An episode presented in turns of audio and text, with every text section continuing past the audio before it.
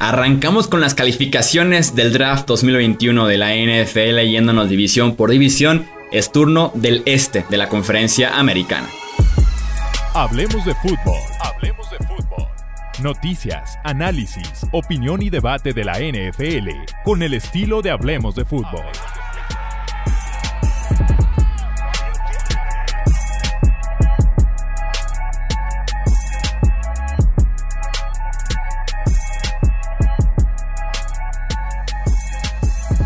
¿Qué tal amigos? ¿Cómo están? Bienvenidos a un episodio más del podcast Hablemos de Fútbol. Yo soy Jesús Sánchez y llegaron finalmente los episodios que tanto estuvieron pidiendo. Calificaciones de los 32 equipos de la NFL de este draft 2021. Arrancamos con el este y me acompaña Álvaro Rodríguez para poder dar calificación, para dar quién fue el bueno, quién fue el malo de esta división. ¿Cómo estás Álvaro? Bienvenido. ¿Qué tal, Jesús? Muchas gracias. Una, una, división con muy buenas calificaciones, por lo menos por mi parte. Creo que todo es un aprobado, incluso un notable les daría yo a todos estos equipos. Sí, también yo espero que es eh, una buena división en calificaciones. Como un paréntesis antes de arrancar, esto es del 1 al 10. Ya nos pusimos de acuerdo porque el año pasado nos enteramos en pleno podcast que tenemos diferentes criterios. Eh, el 6 cuenta como aprobado. El 5 reprobaron. Porque la vez pasada. Aquí, en España el 5 el es un aprobado. Uf, ya quisiéramos aquí en México tener eso. y también haciendo memoria del año pasado, tú fuiste un poco radical con tus calificaciones. Sí, sí, sí. Fui muy, muy, muy, mm, muy duro con los equipos. No, este año me he portado un poco mejor. Me he portado un poco mejor. Ok, podemos estar más cerca en ese sentido en las calificaciones. Eh, arrancamos con los Buffalo Bills. En primera ronda, el Edge Gregory Rousseau. En segunda ronda también el Edge Carlos Basham Jr. Tercera ronda, el tackle ofensivo Spencer Brown. No hubo cuarta, eh, sí, quinta ronda, el tackle ofensivo Tommy Doyle. En sexta ronda hubo tres picks, wide receiver Marquez Stevenson, el safety Damar Hamlin y el cornerback Rachat Wildgoose. Y para cerrar, séptima ronda, el guardia Jack Anderson. ¿Qué calificación le pusiste a los Bills? Yo le di un 7. ¿Tú qué le diste? Igualito, un 7. Sí, claro. me gustó, me gustó, pero creo que se dejaron posiciones. Quizá la primera ronda, incluso te diría que, Carlos Bassam Jr. creo que va a aportar en este primer año más que Russo, ¿no? Su pick de su selección de segunda ronda creo que puede aportar más que su selección de primera ronda, aunque Russo claramente es un jugador para desarrollar. Pero Basham me gusta mucho como un ex grande que puede jugar dentro fuera. Creo que esa sí que fue una selección que acertaron. Y Rousseau sí que no le veo teniendo mucho aporte este primer año, pero para desarrollar sin duda es interesante. Sí, estoy muy de acuerdo en ese sentido. Creo que Basham puede tenerle mejor año. Carlitos Basham, como le decimos de cariño, porque sí era muy fan yo de Basham. Y de Rousseau, pues verlo en la primera ronda fue una sorpresa, ¿no? Cuando estábamos en el en vivo, porque podía variar entre primera, segunda y tal vez hasta tercera ronda para Gregory Rousseau. Los Bills fueron por este proyecto, cuando en mi opinión requerían de algo un poquito más día uno, más urgente para empezar a llegarle al coreback que pudiera ser el punto débil de esta defensiva. Sí, incluso otras posiciones que escogieron después, porque en la tercera eh, eligen y en la quinta después a, dos tackles ofensivos, a, Spencer Brown de Northern Iowa, que fíjate, yo cuando le vi jugando, es verdad que Northern Iowa es una división muy pequeña y yo cuando veo jugadores de división pequeña quiero verles dominar. A Spencer Brown no le vi, luego en los números atléticos sí que fue un monstruo absoluto, ¿no? De, todo perfecto. Pero bueno, son yo creo dos tackles ofensivos interesantes para desarrollar. Y otra cosa que se me quedó a mí en el tintero que escogiesen, no sé si a ti te pasó lo mismo, es que esperaron muchísimo para elegir un cornerback número 2. Sí, estoy muy de acuerdo. Hasta la sexta ronda, el pick 213 fue ese cornerback. Yo le puse calificación incluso poquito baja yéndome a ese 7, porque faltó cornerback, como dices, faltó running back y faltó también a la cerrada. Creo que en ese sentido se centraron por dos edge, que hay necesidad, está bien. Pero dos tackles ofensivos inmediatamente después. Creo que en ese sentido, por eso va un, poquito baja la calificación con los Bills. Mm, yo por destacar un jugador del tercer día que me gustó fue Jack Anderson, el guardia de, Texas Tech. Es un jugador con muchísima experiencia, tiene más de 3.000 snaps en su carrera, de, su carrera colegial. Y bueno, es un guardia quizá limitado, ¿no? Pero que te puede hacer las veces de suplente, tanto en el lado izquierdo como en el lado derecho, como incluso como centro, que es de esos jugadores que siempre te gusta tener en plantilla por si hay alguna lesión o ocurre algún problema. Vamos con los Miami Dolphins. Su draft empezó con la sexta selección global, el wide receiver Jalen Waddle. En la selección 18 el global, Jalen Phillips, el Edge de Miami. En la segunda ronda también hubo dos selecciones, el safety Javon Holland y el tackle ofensivo Liam Eichenberg. En la tercera ronda, el ala cerrada Hunter Long. Y vámonos hasta la séptima ronda con el tackle ofensivo Larnell Coleman y el running back Jerry Doakes. Eh, a los Dolphins yo les puse un 8.5. Yo les puse un 8 también cerca porque me encantaron los jugadores, pero creo que también tenemos que tener en cuenta que tenían dos primeras, dos segundas y una tercera. O sea, tenían mucho capital del draft. Entonces es hasta normal. Yo les di un 8. Sí, sí, sí. Tenían para tomar muy buenos jugadores y en efecto creo yo que se hacen de cuatro titulares. En primera y segunda ronda toman a puro jugador de impacto del día uno. Y con Hunter Long incluso una la cerrada dos que te puede jugar snaps importantes. Arrancamos con Jalen Waddle. Sí, Jalen Waddle al final era la opción, ¿no? Si no tenías a llamar Chase, ese receptor más para ir en profundo, con una velocidad absolutamente líder y una aceleración increíble. Creo que va a abrir muy bien el campo para Tua y también ayudarle en la zona corta intermedia para ganar esas yardas tras la recepción. Algo que Tua siempre hizo muy bien en Alabama y se apoyó de, jugadores como, como Waddle. Sí, va a comer, creo yo, Waddle desde el slot. En ese sentido, se puede acabar al rival que le pongan enfrente, teniendo a Will Fuller por fuera y también a Devante Parker dale a Waddle el slot para que te sea vertical como le gusta a Tua o lo que vimos más en la NFL, que son rutas ceros y que se encarga hacia el resto. Es así de especial eh, Jalen Waddle. En el caso de Jalen Phillips, es un pick arriesgado que yo por lo mismo le puse una calificación un poquito baja, aunque te llevas al mejor pass rusher del draft. Sí, para mí era el mejor pass rusher y yo creo que sin sus problemas, ¿no? Fuera del campo, aunque me, me tranquiliza un poco que al ser un jugador del Estado, estoy convencido de que este año donde ha habido menos movilidad de los scouts y donde los equipos han podido mandar menos eh, ojeadores a otras partes del país, quizá al ser un, equipo un equipo más del Estado, ¿no? Como Miami, tienen mejor información que la que podían tener otros equipos y es un poco los que les llevó, lo que les llevó a elegirlo tan pronto, yo creo. El pick que me intriga demasiado el uso es el de Jevon Holland, porque en Oregon lo vimos en 2019 como safety, en 2020 jugando más como el dot cornerback. Y con Miami la necesidad es safety, no tanto de esquineros. Es un muy buen grupo de esquineros, de hecho. Pero como safety, Jevon Holland además fue el primer safety seleccionado de este draft 2021. A mí me, gustó más la selección porque creo que encaja muy bien en ese jugador de secundaria híbrido como usa Flores, ¿no? Muchos jugadores de secundaria y creo que encaja bien, pero sí que se va a tener que adaptar más a la posición de safety porque cortaron a, McCain, ¿no? A, su safety titular y creo que quizá hubiese ido por por otra, otra posición, porque a raíz de todo eso, una de las cosas que me extrañó es que dejasen esperar tanto al corredor hasta la séptima ronda, su última selección que fue Jerry Dogs, el, running back de Cincinnati, que ni siquiera era el running back principal de su universidad. Mm, me, hubiese gustado otro corredor, ¿no? Más, más en, la segunda ronda, o, pero sin duda, yo creo que le quitaron a Javonte Williams en la cara a los Dolphins. Sí, se adelantaron los Broncos. Fue un picante antes, ¿no? Al 35. Sí, sí, fue un picante totalmente. Traspasaron justo para adelantar a los Dolphins y poder elegir a Javonte Williams. Yo creo que era la selección de los Dolphins, pero luego aún así dejarlo, ¿no? Hasta el final del draft, hasta la séptima ronda. Yo creo que en su siguiente selección de segunda o incluso en la tercera, o incluso bajar, intentar subir, moverse en el draft para, para conseguir otro corredor de más impacto que, que ese jugador de séptima ronda. Sí, totalmente de acuerdo. Totalmente de acuerdo. Se los ganaron y fueron muy bajo por running back. Van a confiar en Miles Gaskin y el man con Brown para poder llevar eh, adelante ese juego terrestre. Aplaudo yo ya para cerrar el pick de Liam Eikenberg. Me gusta mucho. Después de dejar ir a Penny Sewell con ese pick número 6, la combinación de Jalen Waddle y Liam Eikenberg me parece sumamente justa para Miami y que también les puede brindar muy buenos dividendos desde la semana 1 porque probablemente va a iniciar tackle derecho Liam Eikenberg eh, muy pronto en Miami. Totalmente. Está preparado para jugar tackle derecho, yo creo, incluso en el interior de la línea, y me parece uno de los jugadores más listos para jugar desde el día 1, Eikenberg. Vamos con los New England Patriots. En el pick número 15 global, el quarterback Mac Jones. En el pick 38, ya en la segunda ronda, el tackle defensivo Christian Barmore. En tercera ronda, el edge Ronnie Perkins. Cuarta ronda, el running back Ramondre Stevenson. Quinta ronda, el linebacker Cameron McGrone. En sexta ronda hubo dos picks, el cornerback Joshua Bledsoe y el tackle ofensivo William Sherman. Y para cerrar, séptima ronda, el wide receiver Trey Nixon. ¿Cuánto le diste calificación a este equipo de Bill Belichick?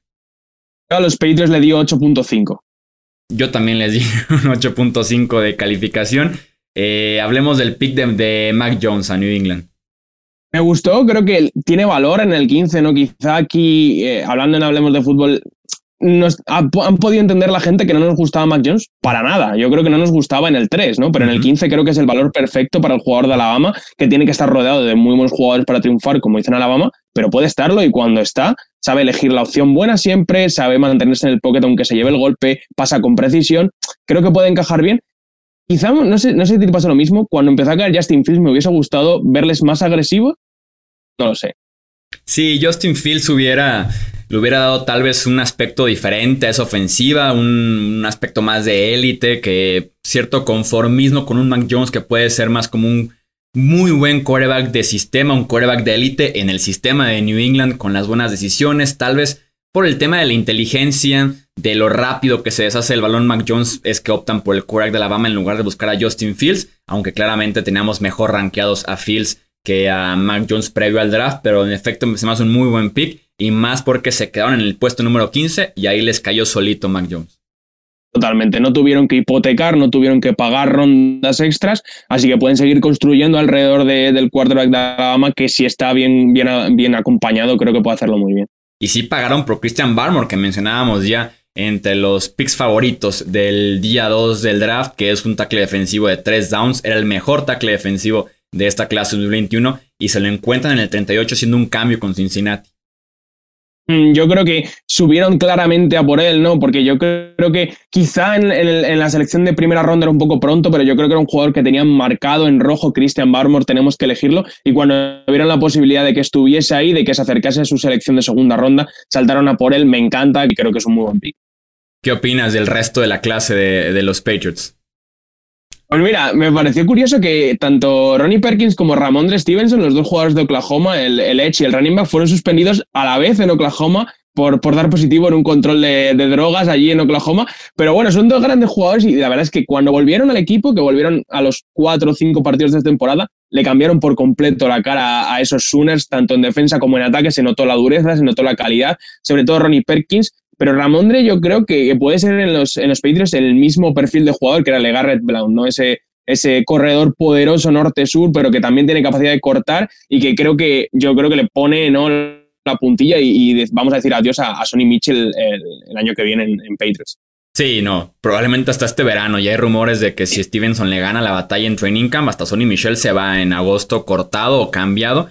Nueva Inglaterra siempre ha sido un equipo de rotación tanto en edge con pass rushers como en running back, incluso en linebacker. Y en ese sentido, tanto Perkins como Stevenson como Cameron McGrone entran, creo yo, a la rotación como novatos desde la primera semana que eran picks de valor para Nueva Inglaterra. Creo yo que hace rato que no, que no veíamos una clase tan sólida por parte de los Pats, sin cosas que al día siguiente nos preguntáramos que quién era, estudiar al prospecto que se fue muy temprano para, para Nueva Inglaterra es raro en Bill Belichick una clase tan decente, tan sólida. En ese sentido me gustó bastante. Tal vez hizo falta un wide receiver más temprano. Mm, sí, a mí me hubiese gustado que atacasen la posición, porque sin duda han puesto parches este año, pero ese no es el futuro, o no debería ser el futuro si se intenta trabajar con Mac Jones. Le tienen que dar mejores jugadores, sobre todo en, en, lo que decimos, la capacidad de ganar yardas tras la recepción, que es lo que Mac Jones hace bien, darles posibilidades a sus receptores. Y decir un poco que, la selección de Macron también muy buena, que, no, la hemos, no la he nombrado yo, pero también me gustó mucho porque creo que es un linebacker con mucho desarrollo y que, para mí era una selección de tercera ronda por el atleticismo, aunque se lesionó, ¿no? Y creo que eso fue lo que le hizo bajar un poco, pero, pero otro muy buen pick para los Patriots en el tercer día. Y cerramos la división con los New York Jets. En la segunda selección global tomaron al quarterback Zach Wilson, en la 14 global, el liniero ofensivo interior Elijah Vera Tucker. En segunda ronda, Elijah Moore, el wide receiver de Ole Miss. En cuarta ronda, el running back Michael Carter. En quinta ronda hubo tres selecciones, el linebacker Jamin Sherwood, cornerback Michael Carter segundo, así es, hubo dos Michael Carters en la clase del draft de los Jets, y también el cornerback Jason Pinnock. En sexta ronda hubo tres picks, el safety Hamza Nasiruddin, el cornerback Brandon Eccles y también el liniero defensivo interior Jonathan Marshall. Yo a esta clase del draft de los New York Jets les di un 9. Uf, muy alto, muy alto. Yo le di un 7. Yo creo que, esta es la que más, que más nos hemos diferenciado. Yo te explico, si quieres, por qué le di un 7. Bueno, entiendo la selección de Zach Wilson, sin duda era su quarterback, para mí era el cuarto cuarto de esta clase, así que ahí les tengo que penalizar un poco teniendo disponible a Fields o a Lance. Pero luego también otra de las selecciones que me, me, costó un poco entenderla fue la Lilla Vera Tucker. Creo que sin duda va a ser una pieza importantísima para esa línea ofensiva, pero traspasa con todos los huecos que tiene este equipo, ¿no? con todas las posiciones que necesita en secundaria, traspasaron tres, dos terceras rondas perdón, para subir a por él, eh, creo que hubiese preferido elegir a esos jugadores en segunda ronda y quedarme con el siguiente liniero ofensivo para tapar cualquiera de los huecos que tienes. Llegó Christian Darriso al final, pero podía haber sido otro. Creo que hubiese preferido eso y elegir en esas dos terceras rondas. Sí, el precio por Veratoker fue alto. Hicimos un ranking de las mejores, del peor al mejor, y bajó un poquito Veratoker porque fue un precio que pagaron fuerte a los Vikings en esta selección. Yo al final de cuentas con Zach Wilson también era mi coreback 3 de esta clase. Es el coreback del futuro y le da cierta esperanza a la franquicia con un talento especial de brazo para escapar de la presión, tiene cierta habilidad también para correr, tiene mucho que hacer ahí, pero tiene habilidad Zach Wilson eh, para poder sacar del hoyo a estos Jets. Y con Vera Tucker, al final de cuentas, con todo y el precio, y que también si lo criticamos aquí en Hablemos de Fútbol, conseguiste ya sea un guardia izquierdo o un tackle hecho titular desde el día uno. Y que tomando en cuenta que Zach Wilson es el futuro, que hay que cuidarlo muy bien y que además viene acostumbrado a jugar detrás de una muy buena línea ofensiva, terminar limpio, uniforme, pues me gustó la agresividad a cierto punto de los Jets de buscar al siguiente mejor liniero ofensivo en todo el draft. No, a mí, y también, lo que decías tú, cuando tienes un, coordinador ofensivo totalmente novato, cuando tienes un quarterback novato, los tres, las cuatro primeras selecciones de los Jets fueron ataque, ataque, ataque y ataque, ¿no? Dale la línea ofensiva, dale al receptor, en el Ayamur, el receptor Dolmis, que en la segunda ronda le eligieron y me parece un, jugadorazo para salir desde el lot y ganar ya las la recepción y ayudar a Zach Wilson. Y en la cuarta ronda eligieron al, corredor titular de ese equipo, Michael Carter. O sea que creo que, hicieron muy bien a la hora de apoyar a, su quarterback franquicia, apoyar a su quarterback novato y, ayudarle. O sea que en ese sentido sí, creo que quizá un poquito pagaron de más por, por un guardia como ver ataque. Sí, con el Aya Moore eh, estoy de acuerdo, es un muy buen pick, es un valor altísimo para, los, para el que algunos sea el cuarto mejor wide receiver de este draft. Te puedes despedir ya de Jamison Crowder, que tiene un salario alto, que por sí ya había ciertos rumores de que podía salir. Moore puede convertirse en el mejor amigo de Zach Wilson por esa habilidad para estar abierto todo el tiempo desde el slot, un blanco fácil para este nuevo coreback. Me gustó mucho Wilson y también el primer Michael Carter de esta clase del draft. Sí, sobre, sobre los picks de tercer día, que tú coger un montón de jugadores, yo quizá destacaría a Hamza el safety de Florida State, Creo que tiene un cuerpo súper grande. A mí me recuerda eh, en, ese tipo de safety de caja puramente, ¿no? Como Khan Chancellor, pero tuvo una lesión muy complicada y se le vio menos móvil en su último año en Florida State. Tampoco ayudó, yo creo, el tema de la pandemia, que el equipo no funcionaba muy bien. Se le vio un poco apático, como con ganas de salir de allá de allí. Pero creo que como talento físico, como jugador de caja capaz de defender a, a puede ser interesante en estos picks de tercer día. Leemos ahora su opinión en comentarios, también en redes sociales. ¿Qué opinan de estas calificaciones del este, la AFC? Déjenos sus propias calificaciones para cada una de las franquicias de esta división y seguiremos así yéndonos equipo por equipo para poder analizar y cerrar oficialmente el draft 2021 de la NFL. Álvaro, nuevamente muchísimas gracias. Muchas gracias Jesús y muchas gracias a todos. Poneros en los comentarios a ver cuál, cuál os gusta más, si estáis más de acuerdo con Jesús o conmigo. Y nada, os leemos. Recuerden que en la descripción están los links para nuestras redes sociales para ponerse en contacto con nosotros. Yo soy Jesús Sánchez y eso es todo por este episodio. Gracias por escuchar el podcast de Hablemos de Fútbol. Para más, no olvides seguirnos en redes sociales y visitar hablemosdefutbol.com.